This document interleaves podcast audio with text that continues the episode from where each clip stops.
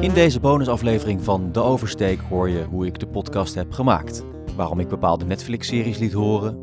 Hoe je de ruis van kantoorpanden wegwerkt. En hoe de verhalen tot stand zijn gekomen. Je hoort fragmenten uit The Making of The Oversteek. Een aflevering van Microphone Check. Een podcastserie van Microphone Media over het starten van een podcastbedrijf.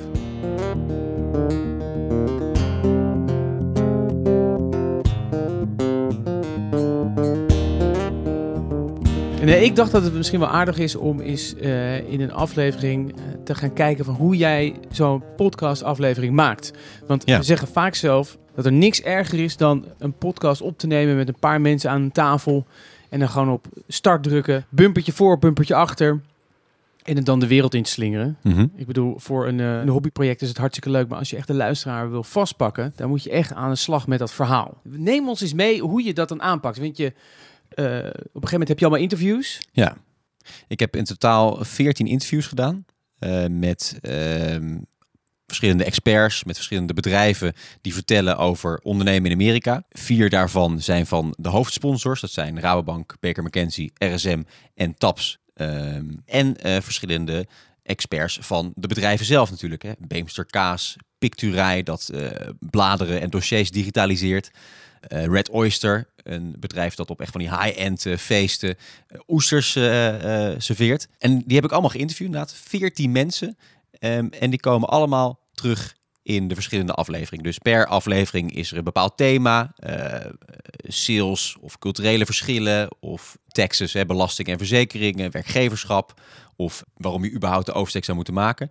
En elk persoon speelt een rol in bepaalde afleveringen. En, maar hoe bouw je dan zo'n verhaal op? Want je gebruikt ook eh, veel muziek. Mhm. Eh, je gebruikt ook quotes uit films. Ja, hoe, bouw je zo'n verhaal op? Want dan heb je interviews gedaan, dan heb je wel wat quotes, maar hoe, hoe werkt het dan? Ja, nou, ik kan wel even het voorbeeld geven van de eerste aflevering. De eerste aflevering heet ook De Oversteek. En gaat er echt over waarom zou je nou überhaupt eh, de oversteek maken? En wat komt er dan vervolgens bij kijken? Nou, toen ben ik heel erg gaan denken van, oké, ja, stel inderdaad voor dat je als bedrijf naar Amerika gaat.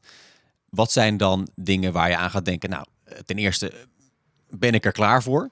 Ben ik groot genoeg om te gaan? Heb ik genoeg vet op de botten? Nou, daar, daar ben ik dus naar gaan zoeken in die, in die interviews. Waarom is het nou zo aantrekkelijk om te gaan en wanneer ben je er klaar voor? Nou, vervolgens inderdaad, ik ga daar een vestiging openen, maar hoe zit dat dan precies? En moet ik daar dan ergens inschrijven? Hoe zit dat juridisch? Hoe kan ik juridisch daar landen? Wat voor soort corporatie of bedrijf moet ik op gaan zetten? Dus ik ben eigenlijk gaan denken vanuit een Nederlands bedrijf van als ik nou die oversteek naar Amerika zou wagen, waar moet ik dan in vredesnaam allemaal aan denken? En wat komt er allemaal op mijn pad? En diezelfde vragen ben ik eh, gaan stellen. Heb ik dus allemaal interviews eh, gedaan. Dat zijn dan vaak interviews van een half uur aan een uur. Ik probeer dat wel echt tot een eh, bepaalde tijd te beperken. Want anders zit je twee, drie uur door te ploegen op zoek naar de beste quotes. Uit die verschillende interviews ben ik partjes gaan selecteren die ik het meest interessant vond. En een beetje paste in het verhaal wat ik toch al een beetje in gedachten had. En zo, ja, zo vul je dat in. En dan werk je ook een beetje met muziek om het eh, een beetje lekker te laten klinken. En ja, op, op een gegeven moment eh, ben je een beetje aan het bouwen. En dat, dat ontstaat ook een beetje organisch hoor. Het is niet zeg maar dat je van tevoren precies hebt gedacht van nou dit is het script en Ja. dit moet er gezegd worden. Maar je hebt al een beetje een idee bij het verhaal. En langzaamaan ontstaat er dan eh, een podcast van ongeveer 20 minuten waarin je dus het hele verhaal vertelt met drie, vier, vijf of zes verschillende sprekers. Wat ik wel interessant vond, in het begin eh, kwam op een gegeven moment dit fragment langs. En als het niet de mensenmenigte of die piepende metro is, is het wel een blaffende airco in een hoog kantoorgebouw. That's way for a bit. No, that's the air vent. It's the air vent. Yeah, I can't do anything uh, about that. Do you think it stays like this? Yeah, there's It's louder than before, right? Yeah, it just, it just, I think it just switched on. Yeah. Ja, ik voel me af, waarom heb je dit erin gevoegd? Want ja, de oversteker gaat niet over ventilatoren, toch? Nee. Nee, maar- is, het, is het dan komisch of hoe hoe bedenk je dan zoiets? Nou, wat, wat ik in Amerika eh, al vrij snel merkte, is dat het altijd rumoerig is om je heen. Dus waar je ook bent, met wie je ook spreekt, er is altijd een soort van geluid eh, op de achtergrond. Eh, zeker als je natuurlijk in een cafeetje eh, elkaar ontmoet. Maar ook zelfs in de kantoorpanden is er nergens een moment dat je denkt van nou, hier is het even lekker rustig. Dat bestaat al. Nee? Dat bestaat gewoon. Nee. Het is, en dat komt natuurlijk gewoon. Er is veel bedrijvigheid. Er zijn veel mensen aan het werk. Er is sowieso rumoer. Maar het zijn ook altijd die, die airco's, die staan er als een malle te blaffen altijd. Ik weet niet of je wel eens naar Amerikaanse series kijkt, maar als ze ook thuis een airco hebben, dan is het een soort van grote box. Die, die, die plempen ze dan zo in het raam. Dan doen ze die schuif naar beneden. En dat is dan de airco. En dat bromt enorm, dat blaast enorm. En in die kantoor, ik weet niet wat het is, is het gewoon hetzelfde. Er staat altijd op de achtergrond keihard een airco te blazen. En op een gegeven moment was ik dus bij Susan Combs, van Susan Combs eh, Verzekeringsadvies, vrij vertaald. En die eh, ging ik interviewen voor de aflevering Verzekering en Belastingen. En ik was nog geen seconde bezig en ik hoorde al een beetje die airco op de achtergrond. Maar op een gegeven moment ging die gewoon een standje hoger. Eh, Zo'n tekenend voorbeeld voor alle interviews die ik had. En ik heb natuurlijk na afloop ook in Audition, Adobe Audition, het programma dat we gebruiken om de audio te monteren, altijd als eerste de airco op de achtergrond weg moeten halen. Voordat ik een beetje een, een lekker hoorbaar stukje audio had. Ja, maar kan dat? Dat kan inderdaad, ja. Je kan inderdaad eh, een stukje audio selecteren waarin je alleen dan de airco hoort of een ander achtergrondgeluid. Dat filter je vervolgens weg. Maar het is altijd nog wel een beetje gepiel, want als je dat er weer een beetje te veel doet, dan verandert de stem ook, hè? want dan veranderen de lage tonen in iemands stem veranderen ook mee. Ehm, en ja, je wilt toch iemand wel zo laten klinken zoals hij zelf klinkt. Dus het is altijd een beetje zoeken.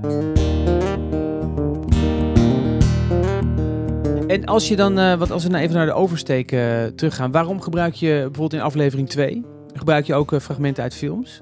Waarom vond je dat een interessante toevoeging? Nou ja, ik gebruik daar twee fragmenten uit eh, twee series in Amerika. Is uit eh, Entourage. Eh Ari Gold is een vrij eh, explosieve, arrogante, nare manager eigenlijk.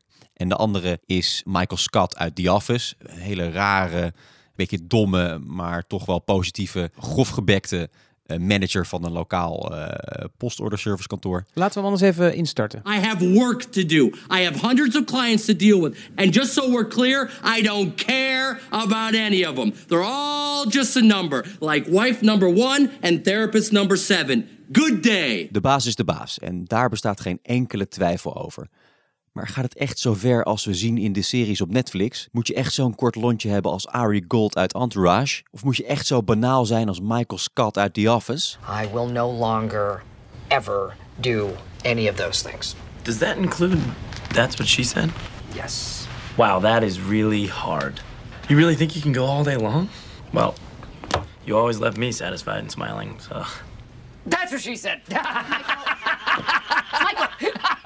En eh, deze aflevering gaat dus over eh, werkgeverschap, over de baas zijn in Amerika. En we hebben daar natuurlijk door die series ook een bepaald beeld bij. Hè, die de Amerikaanse baas is echt de baas. In Nederland probeer je nog een beetje hè, vriendschappelijk te zijn met je collega's. Tuurlijk, agile leadership. agile inderdaad, eh, horizontale verbanden en vrijdag eh, drinken lekker een borrel mee. Maar ja, als je, naar die, als je die series mag geloven, dan, dan zijn die bazen in Amerika allemaal horken en heel erg hiërarchisch ingesteld. Nou, dat wilde ik dus een beetje laten horen. Maar wat dan vervolgens ook blijkt, is dat in Amerika de, structuur... zijn ook horken. De, ba- nou ja, ik wil niet zeggen dat het allemaal horken zijn. Maar het- er is inderdaad wel zo'n hiërarchische structuur. Als de baas iets wil, dan, dan gebeurt dat ook. En eh, tijdens een vergadering kun je allemaal verschillende soorten meningen hebben. Maar uiteindelijk zegt de baas, nou, ik vind dat de beste mening, dat gaan we doen. Wou, wilde graag laten zien dat stereotyperingen die we hebben van Amerika soms ook wel gedeeltelijk kunnen kloppen. Misschien in een enigszins eh, afgezwakte vorm dus, maar niet alles wat je op Netflix ziet is onwaar. Dit was de tweede bonusaflevering van De Oversteek. Deze podcastserie wordt gesponsord door Rabobank, Baker McKenzie, RSM Nederland en TAPS. Een bedrijf dat Nederlandse ondernemers helpt de oversteek te maken. Wil je meer horen van Microphone Media? Luister dan ook naar Geen Commentaar, een podcastserie over crisiscommunicatie voor adformatie.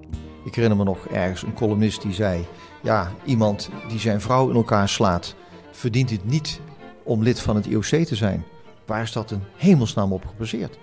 Totaal een onjuist feit. Waar is dat ooit gecontroleerd? Waar is dat geverifieerd? Niemand heeft dat dossier ooit in kunnen zien. Uiteindelijk is het dus zo dat onder die enorme mediadruk meneer Eurlings die keuze heeft moeten maken om af te treden. Dat heeft dus niets te maken met falend mediabeleid van de kant van meneer Eurlings, maar met falend mediabeleid aan de kant van de media. Je hoort ons altijd via Spotify en iTunes.